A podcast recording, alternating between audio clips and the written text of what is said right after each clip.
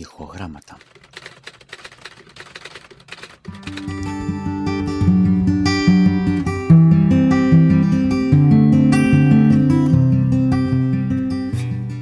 Φίλες και φίλοι χαίρετε.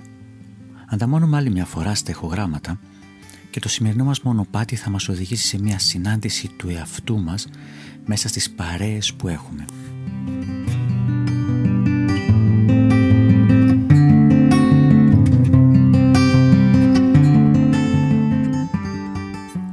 Εξωστρεφής και δημιουργούσε γύρω του ένα εύθυμο κλίμα. Χαμόγελα, συζητήσεις παντός επιστητού, αγκαλιές, φιλιά, γενικώς μια ατμόσφαιρα που τον αγκάλιαζε και τον έβαζε στο επίκεντρο του ενδιαφέροντος. Ο αρχηγός της παρέας, η ψυχή της.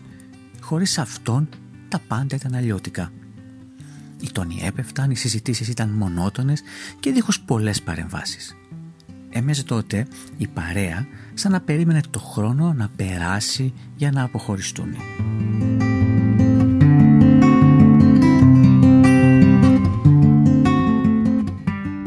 Αυτός απολάμβανε την αποδοχή των άλλων προς το πρόσωπό του. Ήταν σημαντικός. Το γνώριζε και προσπαθούσε να το αναδεικνύει κάθε φορά που συναντιόντουσαν για έναν καφέ ή για ένα ποτό. Πάντα είχε στην άκρη του μυαλού του ένα θέμα για συζήτηση. Κάποιο ανέκδοτο για να προκαλέσει το γέλιο και τις εντυπώσεις.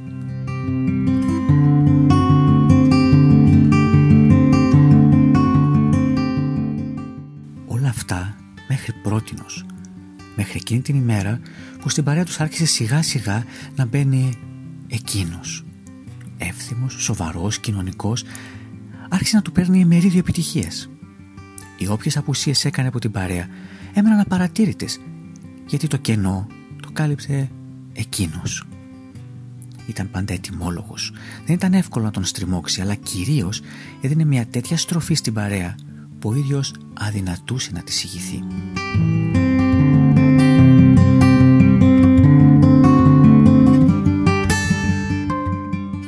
Λιγόστεψαν οι επιφανειακές συζητήσεις. Όλα είχαν την ουσία τους, αλλά και από όλους επιθυμούσε να ακούει την άποψή τους. Όταν διαφωνούσε δεν κατακεράβωνε, αλλά συζητούσε. Όλοι άρχισαν να τον συμπαθούν γιατί τους έβαζε σε άλλα μονοπάτια σκέψης. Αυτός όμως έχανε όλο και περισσότερο το έδαφος κάτω από τα πόδια του. Έψαχνε τα τροτά του σημεία για να τα αναδείξει, να τον μειώσει. Όχι βέβαια γιατί ήθελε να τον πλήξει, αλλά για το καλό της παρέας βρε αδελφέ.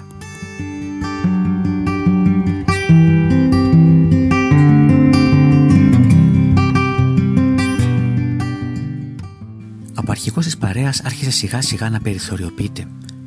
Όχι από τους άλλους όμως, αλλά από τις επιλογές του. Αφού προτιμούσε να απέχει, φτάνει να μην συνυπάρχει με εκείνον. Τελικά πορεύεται ατομικά εν μέσω φίλων ενώ τα μοναχικά άτομα του παρελθόντος μεταποιούνται σε πρόσωπα πορευόμενα μαζί, ξεπερνώντας τις ατομικότητές τους. Ένα δέντρο είναι απλά όμορφο. Ένα δάσος όμως δημιουργεί ένα πανέμορφο τοπίο που κρύβει μέσα του ένα υγιές οικοσύστημα.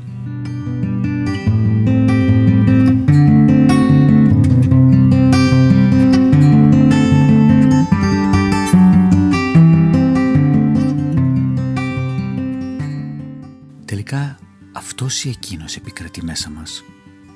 Η απόφαση προσωπική, η επιλογή πολλές φορές δύσκολη. Αλλά νομίζω πως όλοι ξέρουμε ποια είναι η πορεία που οδηγεί στην ορθότερη επιλογή. Μέχρι τα επόμενα ηχογράμματα εύχομαι να πορευόμαστε την καθημέρα μας με σύνεση.